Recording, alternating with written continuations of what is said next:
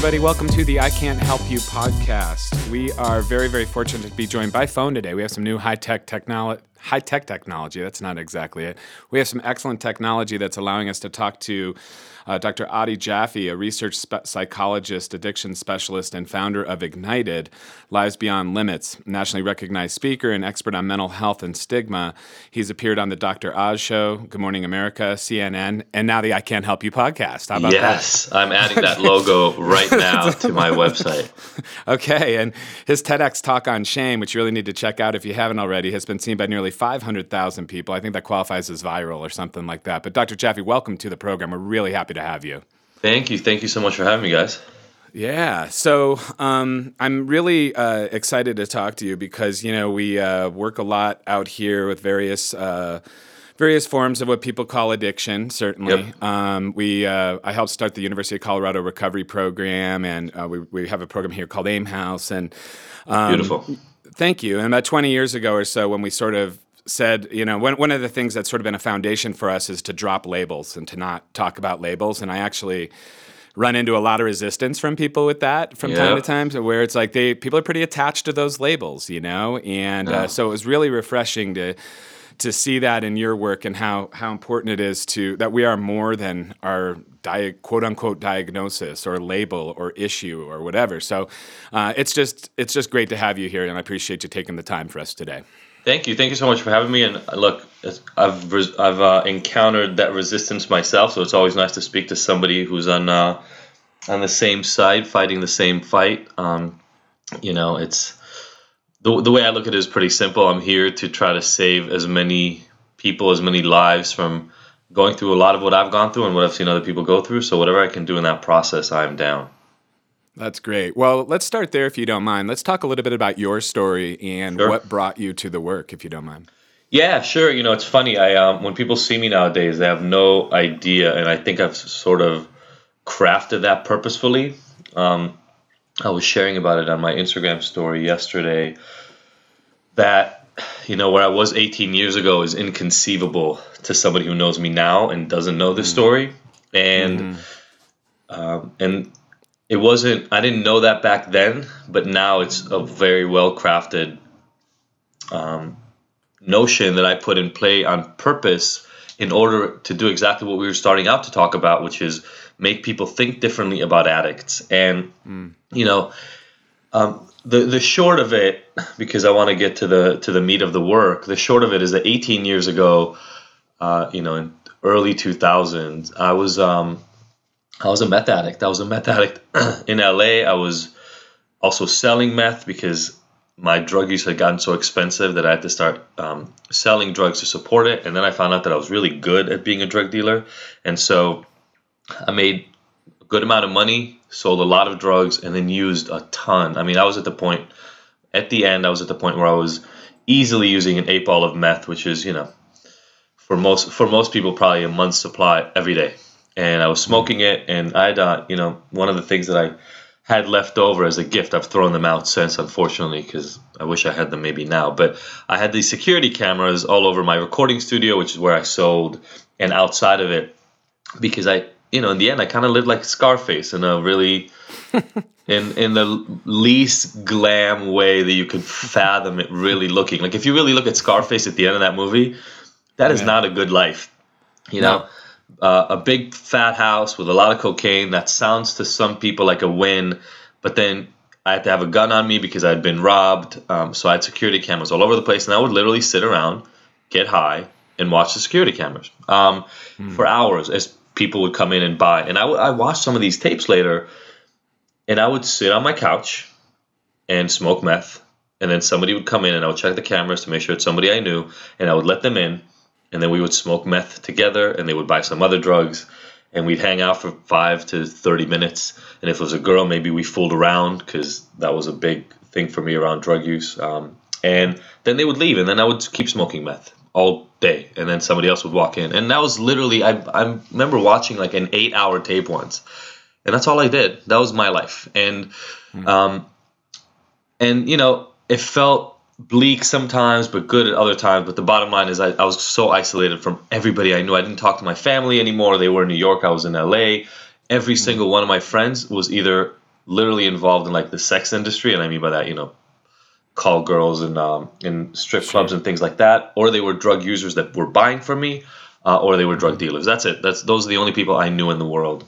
And um, in 2001, about 10 days before my birthday, I'd been arrested a bunch of times, but two, about 10 days before my birthday, I was riding my motorcycle, and I'd just been out delivering some cocaine, and I got in an accident. A car hit me, and I broke, clean broke my uh, tibia and my fibula. That's your shin bone. And so, for anybody who's ever bumped their shin bone against something and felt like somebody just stabbed them in the neck, um, It's the worst. it's Yeah. terrible, right? So I cracked both those bones in a split second just on a car. And I look down, I didn't even fall off my bike. I look down and I see my leg just kind of dangling there and I go, "Oh, that's bad. I don't think I don't think my leg's supposed to do that. My shoe was missing." I go, "What happened to my shoe?"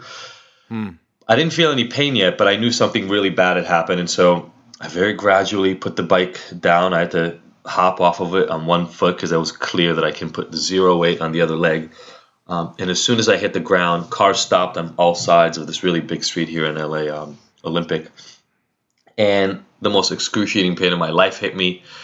And I kind of just fell to the ground. And all I remember doing from that moment is just screaming obscenities. I'll, um, I'll save your, um, your listeners' ears, but you can imagine what I'm screaming, laying there on the ground, and just the worst pain of my life. And yet, through all of that pain, I also knew that I was a drug dealer with about a half a pound to a quarter pound of uh, cocaine in my jacket. And so I did what I knew how to do, and I've been doing this for five, six, seven years at that point. So I hid it in the lining of my jacket. I pulled out my wallet and my um, my license because I knew a cop was coming. But I was in Beverly Hills and I'd already been arrested in Beverly Hills, so the cops were not all that nice. And what they essentially did was they, um, as as they were loading me up into the gurney, they grabbed my jacket, took it off of me. And by the time I came to, and this is part of what I talk about in the TED Talk, so I'm sorry guys if I'm going to ruin the, the surprise for you guys. By that by the time I came to in the hospital, I was handcuffed to a bed with this yellow note attached to my chest saying that I was under arrest, and uh, and a cop sitting next to my uh, my bed, just waiting for me to come to. Um, and that became the the starting point for a huge transformation in my life. Um, I'm not going to tell you that I cleaned up my act right away, but three months after that arrest on a gurney, uh, the SWAT team came to my house and cleaned me out, and then I went to jail facing really 13 to 18 years in prison. It wasn't really clear, but they found a lot of drugs, a lot of drugs in my in my place, and um, And they're getting you for dealing. It was probably pretty obvious, right? Oh, So- I mean, I had when it started out, I had I think 15 felony counts against me. Um, I had a lockpick set. I mean, it's kind of amazing the things that you don't think about when you're living in that life and put you at risk legally. But I had a lockpick set. I had a gun. I had a gun next to my bed, right next to all the meth that I was smoking. So drugs and guns together give you additional charges. Um, I had been selling a lot of MDMA, a lot of ecstasy back in those days, Molly nowadays. Um, and so I think they had about 7,000 pills that they found in my house. Um, they found meth pre-made, kind of um, a friend of mine who was, again, obviously a drug dealer, had left over some raw meth, like the, the liquid version before he had turned it into crystals. And that was at my house. I mean, on it's you know when, when people think of a drug dealer's house getting busted that's you just picture that in your head and, and you'll see kind of what, what you imagine it was in my house. But now my leg was broken. I mean four cops had to carry me to the living room while they're ripping apart my house. And of course true to form sitting there broken leg um, on my couch in my living room right under remember those eight foot wide posters you could buy in college? Oh, sure. so I had one of those of Scarface right above that couch where I'm sitting Got with a broken image. leg. You got the image in your head? Perfect. Yeah, so absolutely. so you know, I went classic. I really wanted to go classic and I did it. Um, and then those same four cops carried me to their squad car because I couldn't walk and they don't let you bring uh, crutches to jail because they can be used as a weapon. So they carried me to jail. I had a, almost a million dollar bail, seven hundred fifty thousand dollar bail because of the gun and all the other stuff. And I was facing, you know, close to two decades in prison. And my lawyer said, "You got to go to rehab. You got to clean up because if you remain looking like this, like a 128 pound meth addict, uh, when you end up in sentencing, you're going to spend a long time in prison." So I, I went to rehab and you know, I tell him the story. It didn't work. It was not a linear thing for me. I got kicked out of my first rehab for using, then used for another two straight weeks while essentially homeless and sleeping on friends' couches and in my car. Um, and then I got it. And then it landed. There's a story I tell um, in this kind of free online workshop I have about a call with my dad when I got kicked out of that rehab. And I was I was so ready to lie. I don't know I don't know how many of you listening right now have struggled yourself, but I was so used to lying to everybody all the time that I had the lies ready and set up. I didn't even have to think about it. Um, yeah. I was going to tell him that the rehab was too far from my work. My work, by the way, was my own recording studio where I was doing nothing but just hanging out and playing around with music. Um, but I told him it was too far. I was driving too much. I needed to find a rehab that was closer to it, which is all bullshit. I just got kicked out because I used on New Year's Eve and I used a lot of meth, and they found it in my drug test. And um, I mean, it was New Year's Eve, man. You had to. You had to, right? It's funny actually. one of the weirdest pictures I have in my head ever from my drug using days was New Year's Eve in the middle of the night, knowing that I have to drive back to rehab because I got a night pass. By the way, what rehab gives a night pass on New Year's Eve? But anyway. Yeah, that's what I was just thinking. But okay. It's like a setup, right? It, it's a, it's a total setup. So I'm sitting there at this party, and all these people that used to buy from me, I'd sold them all ecstasy because I was still kind of selling on the side, and um, they're all at this party doing ecstasy, rubbing each other, massaging each other. I think people were like having sex in the corner, and I'm high on meth in the corner by myself, thinking I'm kind of bored. And I remember realizing in that moment that something had broken, right? Like, mm. I'm facing decades in prison. I'm at a party on New Year's Eve, bored out of my mind, high, like there's no tomorrow. And all these people are looking like they're having fun, and I just don't want any part of it. I, I mean, it was broken. Uh, something was really deeply broken. And um, mm. I decided not to lie to my dad on that phone call. When my dad when I was telling him the lie, I stopped in the middle of the, telling him the story and I said, you know what? I got kicked out. I got kicked out because they found me using. And he blew up at me, but it felt so good to not be lying to him because for the first time mm-hmm. in my mm. life, and maybe in 12 years at that point, they knew the truth, right? They knew I was selling drugs. They knew I was arrested. Mm-hmm. They knew everything. And then I was about to start lying again. And so told him the truth. He screamed at me you know, at the end he was saying, "What do you want us to do? What do you expect? You just threw away three months. You're going to go to prison forever. What What do you want me to do?" And I said, "You can't do anything. I've got to do this, man. I have to figure this out on my own." Hmm. And that started this road, and it started this road of me really straightening my life out. Again, when I was talking about this on my story yesterday, I never would have imagined. I mean, you could have promised me the world for this bet. Are you going to be mm-hmm. on a phone call with um, a podcast talking about addiction and how to help people 18 years from now, and I would have gambled the house against it. Um, mm. Up until that point, I'd proven nothing. I was a loser. I barely graduated college, like barely by the skin of my teeth. And all I could really do was just get through to the next day. And that's what I did. You know, I got through to the next day and got eight months sober before I went to jail. Then I did a year in jail. And then I went out and just tried to slowly cobble a life for myself. And you ended up here. That is that is amazing. I, I think one of the things that strikes me about what you're saying, and I think there's there's a moment, you know, in some forms or a couple of recovery, people call it a moment of clarity. I'm not so sure about that. I I think I'm I'm I'm someone who you know is in recovery long term as well. I I don't. There was a moment that happened where there were several moments that happened where I was like, "Oh, my life is messed up," right? And and I know I need help. Yeah. But that that doesn't mean I was ready to tell the truth yet because I was mm. still lying to myself. And so I had I had many I feel like moments there's this, of clarity. Yeah, but then there's this moment that it sounds like happened for you at that party and me happened in another story, but where basically we can't lie to ourselves anymore. Like there's no like I can't even not even in a bad way, just I can't buy my story and my story's no longer valid yeah. because I want something different. And you know, it's it's it's painful, but it's also liberating when that moment happens because there's nothing left to lose in a sense, you know? Yeah, um, well, you know, I um, mean, for me at least, I think that happened a whole number of times. And then at yeah. some point I became I don't want to say even willing, but at some point I started listening to it more than trying to push it away. Um, Mm. You know, I would have so in my recording studio. I, I will never forget this, but I painted the whole inside of it black. I was very Nine Inch Nails and all that kind of stuff was my jam back then. And um, on one side of the room, I had a red spotlight, and on the other side, I had a blue spotlight. And I could almost feel the shift in the mood when I was in one side of the room versus another. But I would catch myself not frequently because I was always surrounded by people on purpose because I didn't want to listen to the voices in my own head. But mm. When it would be quiet, maybe four o'clock in the morning, and everybody was gone or passed out, and I'd be sitting on that couch under that red light and just thinking to myself, what the fuck happened? Um, mm. How did I end up here? I don't understand. You know, my dad was a physician, my mom was a human resource manager in a bank. Like, becoming a meth dealer in LA was not even on the bookshelf. You know, it wasn't even right. It wasn't even it was pretty option. unlikely. Yeah, and somehow I ended up in that place, and it was it was scary, but I did my best, and I had a lot of tools. Right, I had meth, I had K, I had GHB, I had ecstasy, I had cocaine.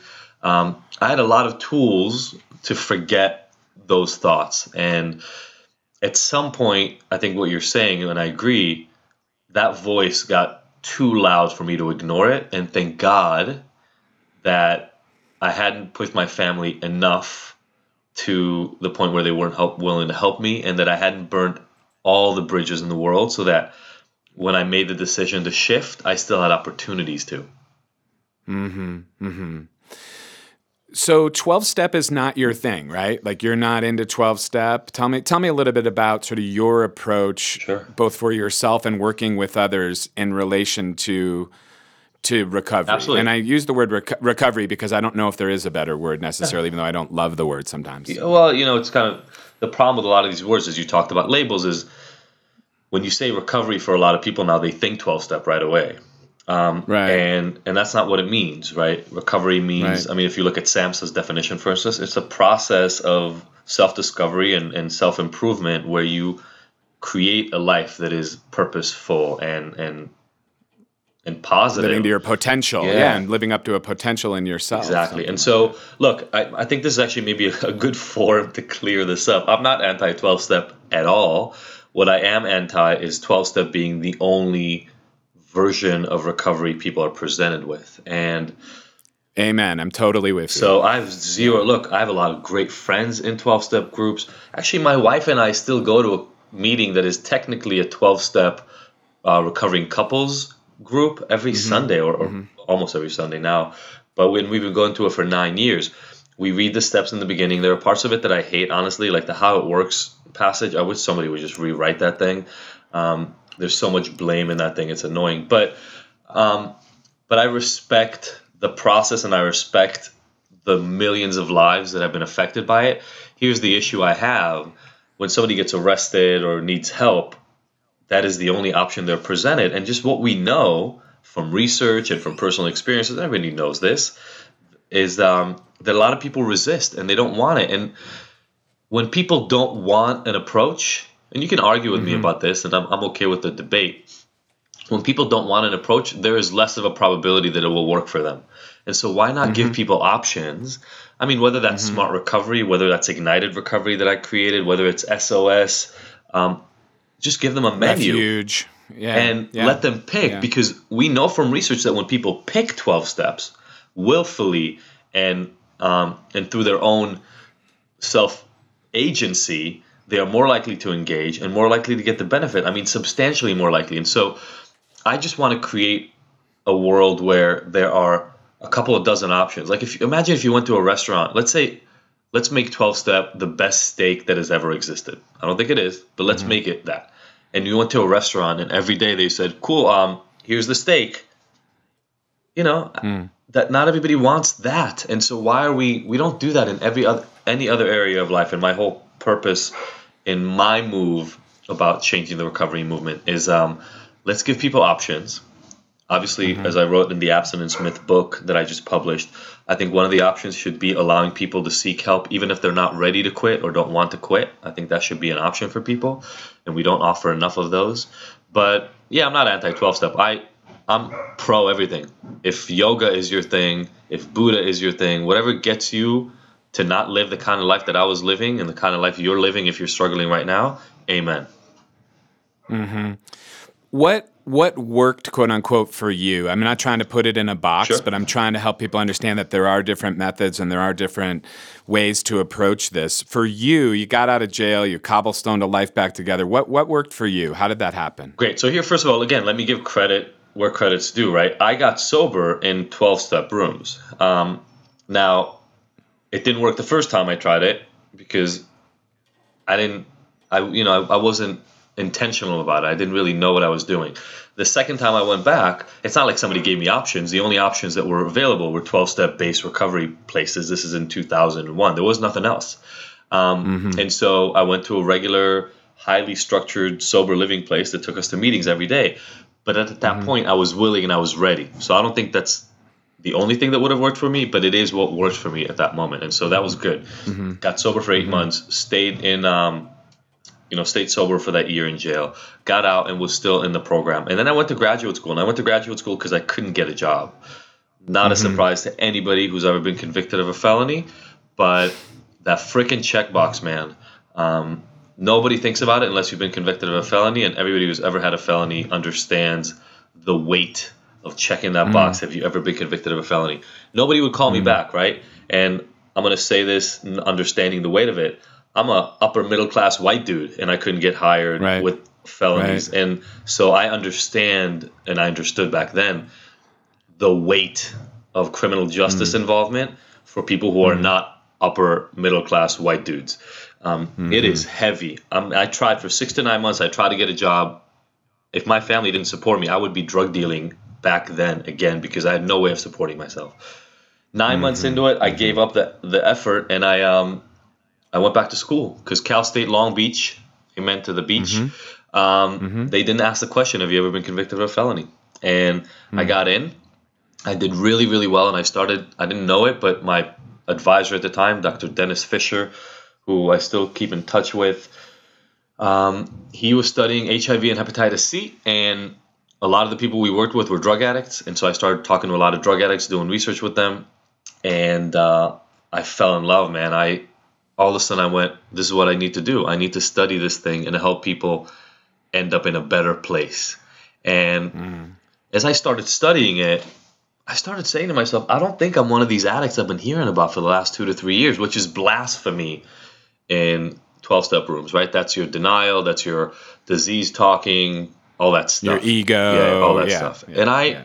I went through a six month process of talking to my sponsor, talking to my parents, talking to my girlfriend at the time, and really creating a different plan um, with a lot of safeguards. It was funny. I, I remember telling my parents, "Don't wait until I'm using drugs again. You're gonna know that I need help if I if this experiment doesn't work well. If I just turn into an asshole. Period. Like, if I don't return your calls, if when you text me I'm not right there, if I'm not available and I start acting weird." This experiment failed. Do not wait until I'm arrested again. That's that's not how this needs to go. Um, so we put all those things in play, and I remember the first time I took another drink. Uh, I took a sip from my girlfriend's champagne on a Saturday as we were sitting kind of overlooking the beach in Hermosa Beach in uh, in California. So at least a beautiful way to introduce that first drink. But I literally had one sip and I sat back because I thought, you know, based on what I heard, maybe tomorrow I'm back smoking meth. I mean, it was really scary for me. Um, but the good news for everybody listening, it is now 12 years later. 12, 13, 13 or 14 years later, and um, I'm good. You know, went out, had two drinks with friends yesterday. Feel a little more tired today than I would have. I mean, I drink socially now, um, and you know, probably a couple times a week. And what I started doing from that moment on is I started really studying, questioning, and trying to understand how does addiction form, what works for addiction, and and how can people recover. And when I was doing research, one of the things that I uncovered was that there are a lot of people who I'm not going to say were like me because I was very abstinent minded when I started the journey, but people who wanted help, they wanted recovery, they wanted their life to get better, they just weren't ready to quit. And that led me down this weird path that up until that moment it was like it was almost like a hidden hallway or a hidden path that you're not supposed to find out. And that was this whole harm reduction movement. And uh, for the last i would say maybe seven years from research i did at ucla looking at why people don't enter treatment all the way to my own life the rehab that i used to run and ignited recovery which is the online program i run now my goal and what works for me is addressing people's underlying issues. And that means a lot of different things. There are biological issues, there are psychological issues, there are environmental pressures and family issues, um, and also their spirituality and purpose. And helping them address those instead of addressing their addictive behavior. Because what I find is if I can really get to that, if I can help somebody resolve their underlying issues, like I've resolved many of mine, not all, but many of mine, then the addiction becomes an afterthought. It becomes a, um, a phase instead of a lifelong struggle. Do you think that that's true for everybody, or do you feel like that's just true for your experience and mm. some others that you've worked that's with? a good question. Um, look, I don't think anything is true for everybody. So when I uh, when I write in the book in the abstinence myth, I don't think addiction is actually one thing at all. I think it's a name we have given. That's why I call it a syndrome instead of a disease. It's a name we've given a bunch of symptoms that show up together. People engaging in a compulsive behavior or a substance use in a way that hurts their life, makes other people around them unhappy, and has real life consequences in terms of their health and well being, and that they're unable to stop even as those uh, consequences mount. So when those symptoms show up, we give it this name, and that's back to the label that we talked about before. We call it addiction, but addiction is not one thing. So mm. for people who have, you know, I talk about psychology, biology, environment, and spirituality. For people who have a lot of problems, issues across all four of those factors, what I just presented is a much more difficult journey. Um, if your biological system is highly dysregulated, and what do I mean by that? I mean uh, type 1 bipolar, that you know with schizoaffective um, symptoms that make it difficult to regulate emotions and stay grounded in reality let's say. And you've had early sexual trauma and uh, sexual abuse and physical abuse. And you live in an environment where a lot of people are unemployed and using a lot of substances and you've been disconnected from any higher purpose of any sort so all four factors are really hard for you then yeah you know, engaging in any escapism is going to be a difficult thing for you if you want to right the ship. Mm. But the bottom line is, I meet people who have a lot of biological risk, but almost no psychological risk, and their environmental risk is really low. And so, yeah, for them, maybe it can work if they regulate their biology. I meet people who, once they overcome their early life trauma and do a little cognitive behavioral therapy and change their belief structure and how they look at the world, it's literally as if their addiction never existed. And mm. I what I try to do now, and that's what I love about Ignited Recovery, is I try not to assume on the front end that because other people call the person in front of me an addict or an alcoholic, that I know anything about mm. them. Mm. And if I can do hmm. that, then I'll tell you I've seen I mean miracle stories, and I can share some if you want, but I've seen miracle stories where people walk in and to anybody in the world other than maybe a handful of people like Andrew Tatarsky and Stan Peele and some of the other people who are doing this sort of work, they look like stereotypical bottom of the barrel kind of addicts. And a year or two later, you wouldn't even recognize that it's the same person. So I've seen miracles happen, and mm-hmm. therefore I stopped assuming that I know on the front end what somebody's outcome is going to be. And my job is just to hold their hand and guide them. So do you I, I, have to imagine you meet a lot of resistance from people who have that's an under, i don't want to say that i don't want to say that they have voodoo dolls of you but i'm just kind of guessing that there are people out there especially in la um, who are like wow this guy's killing people yeah. by his assumptions that he can you know it's it's abstinence or someone's going to die yeah. every single time are you up against that oh, quite a oh, bit all the people? time we did an episode on the doctors about the book and I got a call. It's funny, I didn't tell the caller that it was me, but it was like seven o'clock in the morning over here. So I'm making breakfast for my kids, and it's amazing sometimes how disconnected people are from what my life actually looks like. They, I don't, I don't understand what they think I live like, but you know, got kids, I got a family, I take care of my clients. Like this is my life. But she yeah. called and said, "Does this doc, does this PhD Jaffe have an email?" and I could just tell it was one of those because I've gotten I've gotten people telling me you know cussing me out and screaming at me on the phone before um, mostly they do it just online on Facebook though. And so I said, yeah, sure. Um, here's the best email for us. It's info at igntd.com. By the way, anybody listening right now, that's a great email for us. Info at igntd.com. And she never actually sent an email, by the way, but I get I get people telling me that all the time, and if you don't mind, I think I have the best answer I could ever fathom giving to that, and that is we know what the system is currently, right? It is pretty clear to anybody else listening. That's why they get so mad at me that the only way to beat addiction is to quit, right? Mm-hmm. Like if you ask anybody on the street, they know that that's the answer. Cool. So we know that that's the answer, and yet every year more people die from addiction. Every mm-hmm. single year. Like we've been tracking it for about 25, 30 years, and if you look at the trend, it's just a linear line up. Yeah, fentanyl has made it mm-hmm. worse in the last 5 years, but it's mm-hmm. been increasing always. And then you look at another statistic, which is about 90%. We're doing a little better now. It's, it seems like it's about 86% of people who have struggles with addictions don't even mm-hmm. go and get help, any help, any professional help around it. So mm. if more people are dying every year, and almost 90% mm-hmm. of people who struggle with the problem won't go and get the help we have right now, I, I believe it's mm-hmm. my duty to give them other options. Mm-hmm. Because here's the mm-hmm. the false assumption that people who make those arguments make. And that is if somebody doesn't find my system, that they're going to walk into some abstinence based whatever and get fixed. And mm-hmm. the problem is that's not mm-hmm. the world we actually live in. The world we live in is the people who come to me are the people who have either tried those methods before, because I get a lot of those, or people who won't try those methods because they don't speak to them and it is my mm-hmm. duty to offer them something else. And the notion, you know, there's this line in um, in 12 step in uh, in the book, half measures availed us nothing, right? I mm-hmm. I call such bullshit. Um, half measures are everything. Every single person who has gotten to the point of reading that passage in AA has tried other things. They've tried cutting down, they've tried doing all these other things. And the point is that is their journey you gradually get to your endpoint. And I, by the way, consider it a great success when people come to Ignited wanting to, and I'm doing air quotes around this, cut down, because a lot of people just want to cut down. But then a month and a half, two months, four months into the work, they come to me and they say, you know, I'm just going to quit. I'm gonna, I'm not going to try to cut down anymore."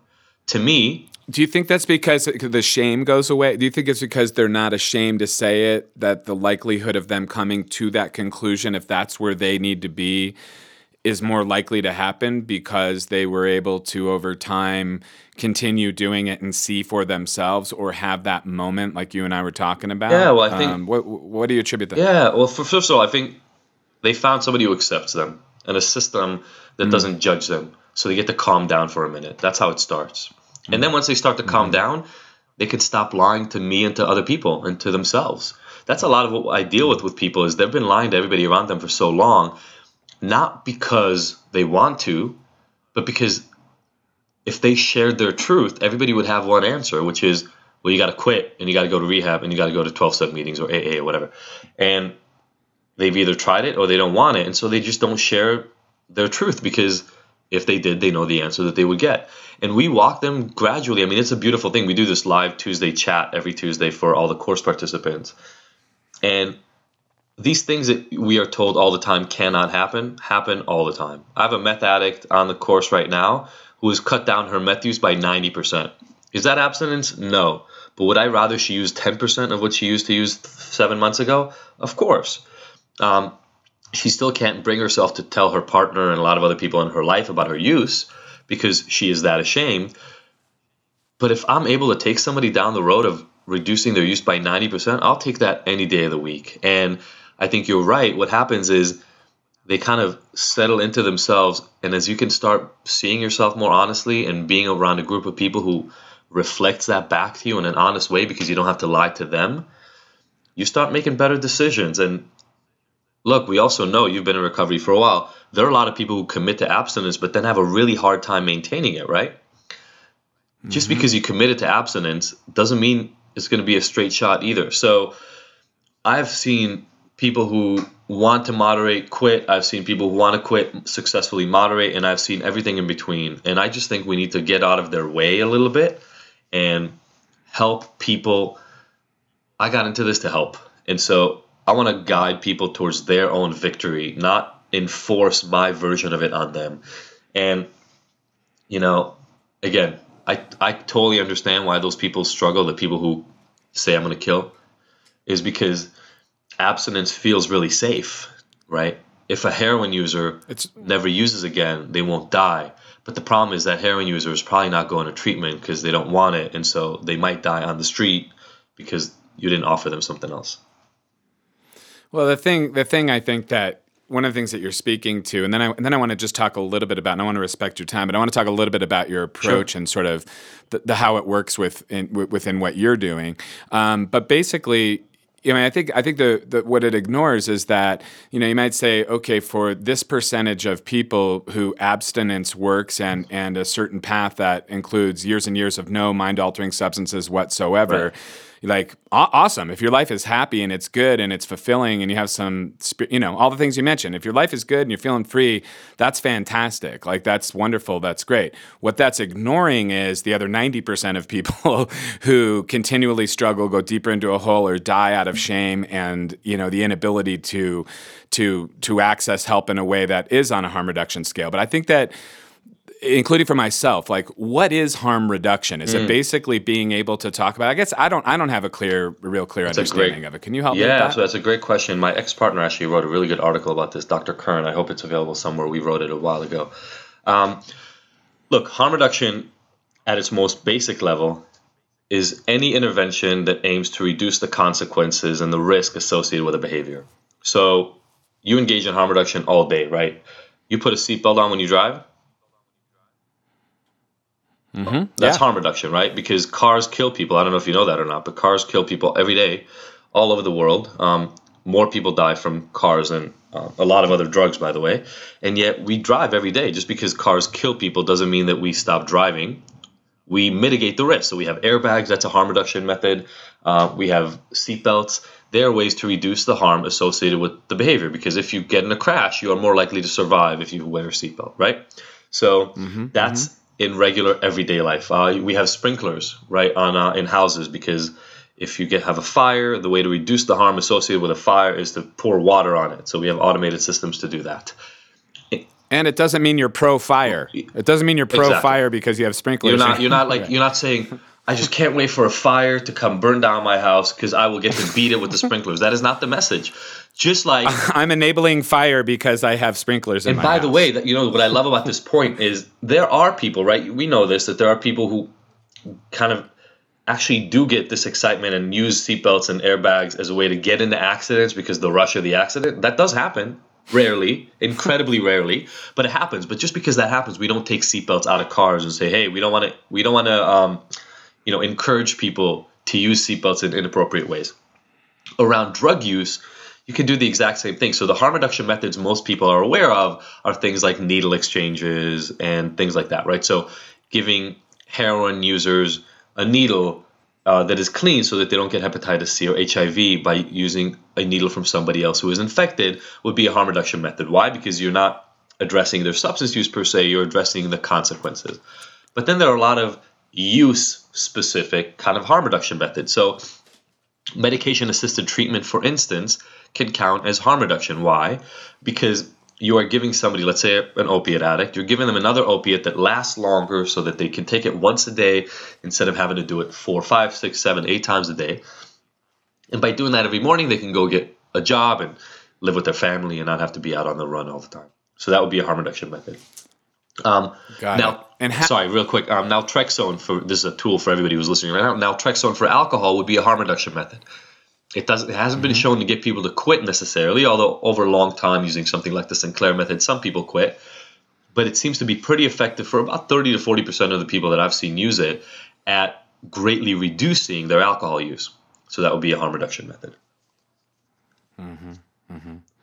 What about your? Pro- tell me a little bit about Ignite. Tell me how does it work? So somebody wants to get in, they're interested in what you're Sure. doing, and they want to be part of it. Tell, tell me what, what they can expect from being part of Ignite. Absolutely. So I'm holding a book in my hand, but you can't see that because I'm talking. So I wrote a book called The Abstinence Myth. Um, it lays out the principles if anybody is interested and wants to see more.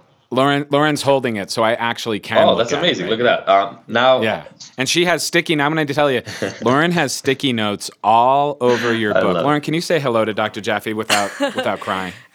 Hi, Doctor. how you doing, Lauren? I'm I'm doing well. How are you? I'm, I'm great. I'm great. And I again, a thank you for buying the book. B for the support and and getting this message out. You know, if we talk about what's in the the abstinence myth, the point that I make in the book is clear, and it's I it's not the end all be all of everything, but it is this: nobody got into addiction just for the fuck of it. You know, I'm going to be really blunt when I have this conversation. Nobody, you know, that whole thing of nobody uh, ever grew up saying I want to be a junkie or whatever when I when I'm older. That is true, but the point that we miss in there is something along the line created a situation where using a plethora of substances or a lot of a single substance or a behavior that you escape through made sense because it mm. provided protection.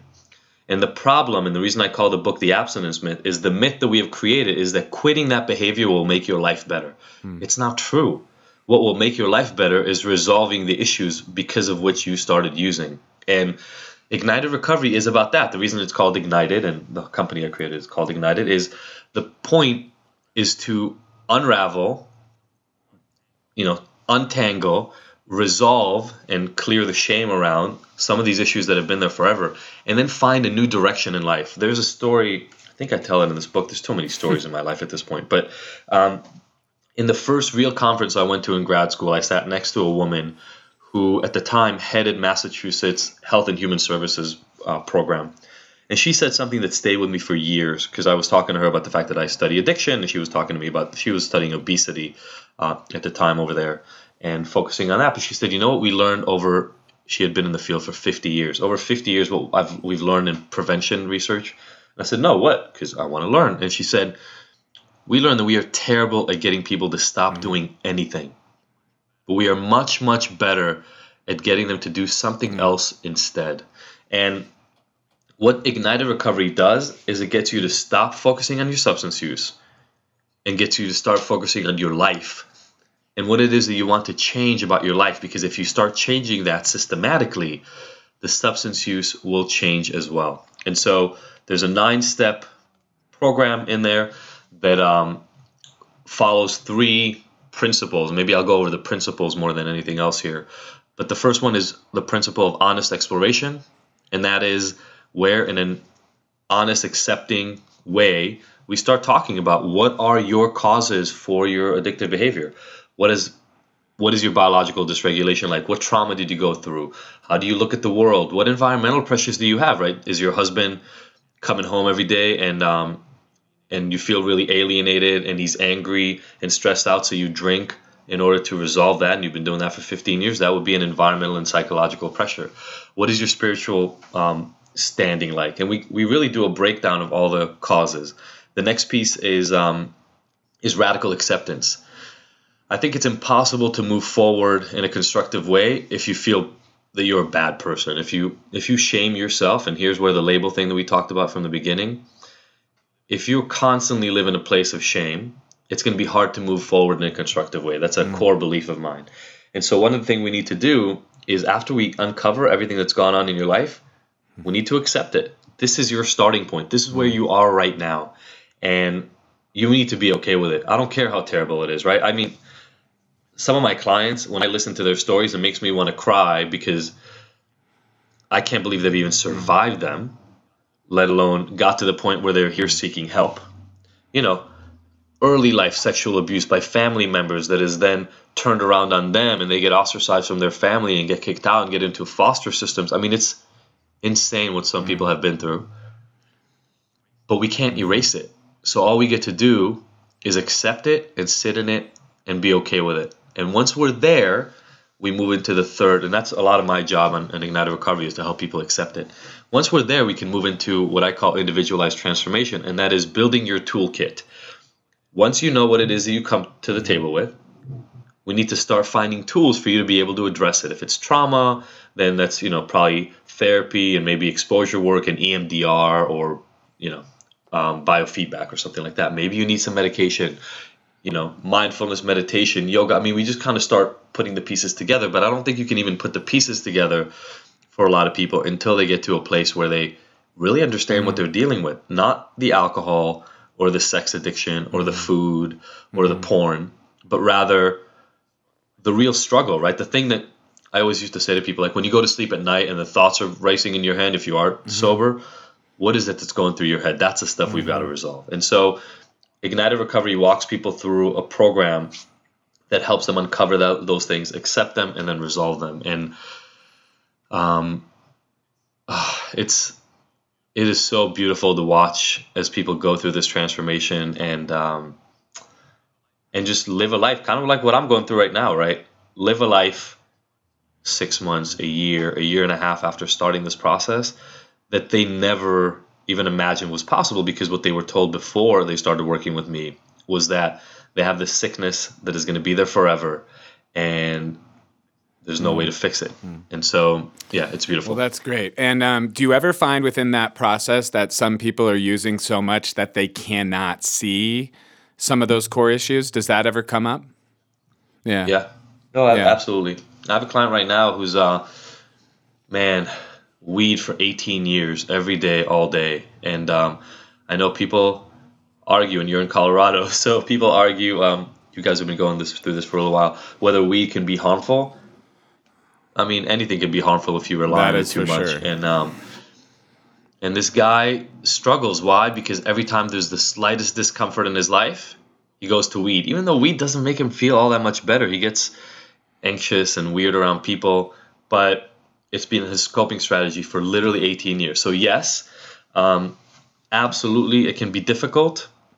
Again, the how do I say this? The the issue is that you still need to find a way to engage the mm-hmm. client in a manner that they will engage in and not run away mm-hmm. from, right? So um, ideally, sure, like let's say for that client I was just talking about, I would put him somewhere for 60 to 90 days so that the weed would be out of his system and then I could really mm-hmm. start the work. Mm-hmm. Um, but he wouldn't do it. Yeah, it's uh, it, sometimes just having that that clear, you know, that the inability to use those substances for a period of time, whether that's through jail or something else, can provide an opportunity to see something that's otherwise kind of being numbed out. But what I completely agree with what you're saying is that radical acceptance is kind of at the foundation of that, regardless, right? Like it, it's, yeah. and that's the part where we, because of the stigma and all these other pieces. And hey, you know, the other thing I want to say, because I guarantee you, I'll and some of my some of my friends just like you are in the treatment business and you know abstinence only or 12 step is the only way and you're lying to yourself if not i don't view recovery that way neither for myself nor for many many people that i've actually worked with and seen do do well and and live great lives so i'm enjoying mm. hearing what you're what you're saying I think the problem that we run into is this duality and this black and white bullshit where it's like it's oh, it's either totally. this or it's that or so I'm going to now argue with this because my belief system supports that. And that's, you know what, that's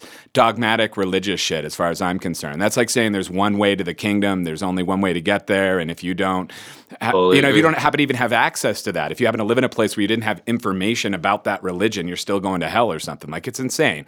So that's amazing. I love You know, that. so I, I look at it like that. But, it, and the other thing I'd say is that, hey, man, if, you know, you're hitting it out of the park at an 85, 90% success rate in your treatment program, in any of our treatment programs around abstinence only, then my hat's off to you. I'm going to pay attention to what you're doing. But the last I checked, we're all hanging in there around the same type of odds when it comes to abstinence. Yeah. And so therefore, we do owe it to have a variety of different ac- you know access points and and to be able to allow for conversation to evolve and to have a larger breadth and maybe to look at it as we you know we're recovering human beings and and and and, and if yeah. we're recovering as far as I'm concerned, what we're recovering is who we truly are. We're not recovering some mythological, you know, version of ourselves. We're some improved mm. version. We're not self-improvement projects. We're humans. You know, right? And uh, oh, there's, I mean, there's so many things to unpack there, man. First of all, I talk about that war that you're that you're mentioning um, in the book. It's the dumbest thing I've ever. I don't understand. Like, it's so crazy to me that all the professionals in this field are fighting each other about what is right and what is wrong instead of what I'm picturing in my head and this is part of the reason why I wanted to do this is a situation where we all do our thing we all do what we're good at and if somebody tries our thing and it doesn't work for them we go hey this other guy is doing this really other amazing thing over there. Mm-hmm. Why don't you go check him out because mm-hmm. he's great at what he does? Mm-hmm. And then they try that person's thing, and maybe that is twelve step, or maybe it's yoga, whatever, and then or or ibogaine or ayahuasca, whatever. Like they go to try the next thing, and then we walk them through options because in the end if we're honest about it and what we want is to help them you know again in aa right? Expecting uh, what is it? the definition of insanity is doing the same thing over and over and expecting different result. Guess what guys? That also applies to, to going to aa meetings every day for years and not getting sober, maybe it's not the right fucking approach. Right. Maybe you should maybe your job is to help guide that person to something else. Maybe that's therapy, maybe it's medication. One of the things that pisses me off the most, by the way, is when um, sponsors get people off of medication as if they have any expertise or specialty in medicine whatsoever. And I'm not saying the medication is not overprescribed sometimes, that's not the thing. But you know, stay in your fucking lane, right? Like right. people have died because they got told to get off of antidepressants mm-hmm. or or um, medication assisted treatment and then they overdosed or killed themselves. So mm-hmm. I think we all need to stay in our lane. I am not a psychiatrist and it's not my job to prescribe medication. Um, but that means I should find psychiatrists that are in my wheelhouse mm-hmm. and work along with them, mm-hmm. not start talking shit about medication because it's not my thing. And in the same exact way, I can't wait for the day. And I know, by the way, just to be clear, I know people in 12 step who do exactly what I'm about to say. This, this is not an overarching statement. Right. But I can't wait for the day where everybody in 12 step says, this is our thing.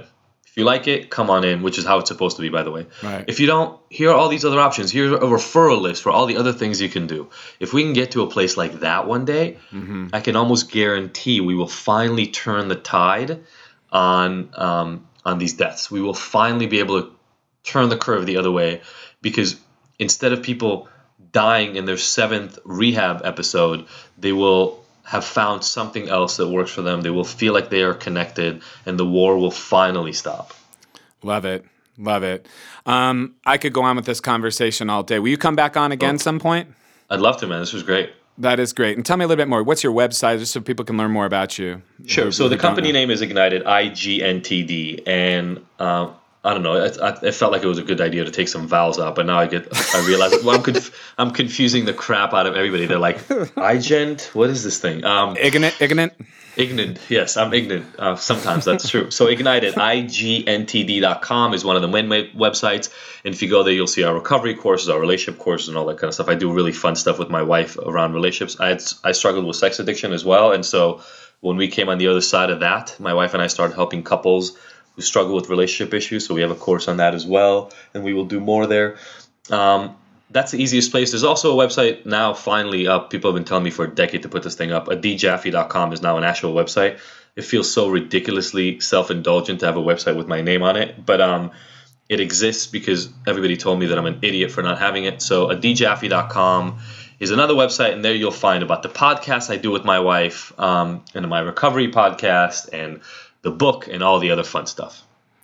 That's fantastic. I really, really appreciate it, and um, would love to be on your podcast sometime. I'm still waiting for somebody yes. to invite me on theirs, and I can answer questions instead of the guys sitting here. But I appreciate it, man. All right, man, for sure. And uh, really appreciate it. Say hello to Los Angeles for me. We really appreciate you being there and and and offering this perspective for us. Thank you for the work that you're doing out there. Uh, Thank you. And, Thank uh, you for having me. Absolutely. Just want to thank everybody else. Uh, this has been the I Can Help You podcast. Thank you to Justin over here at the board and setting up our phone system, which is hopefully working really well. Um, Lauren for booking this. Thanks so much for listening, everybody. Thanks for tuning in. Uh, we're at thank the Made Life Studios. Talk to you soon. Bye bye. Bye. On social media, you can find us on Instagram and Twitter. Same tag at I Can't Help You Pod. You can find us on iTunes and if you have any questions or any comments, email us at help at ican'thelpyou.org. Thanks.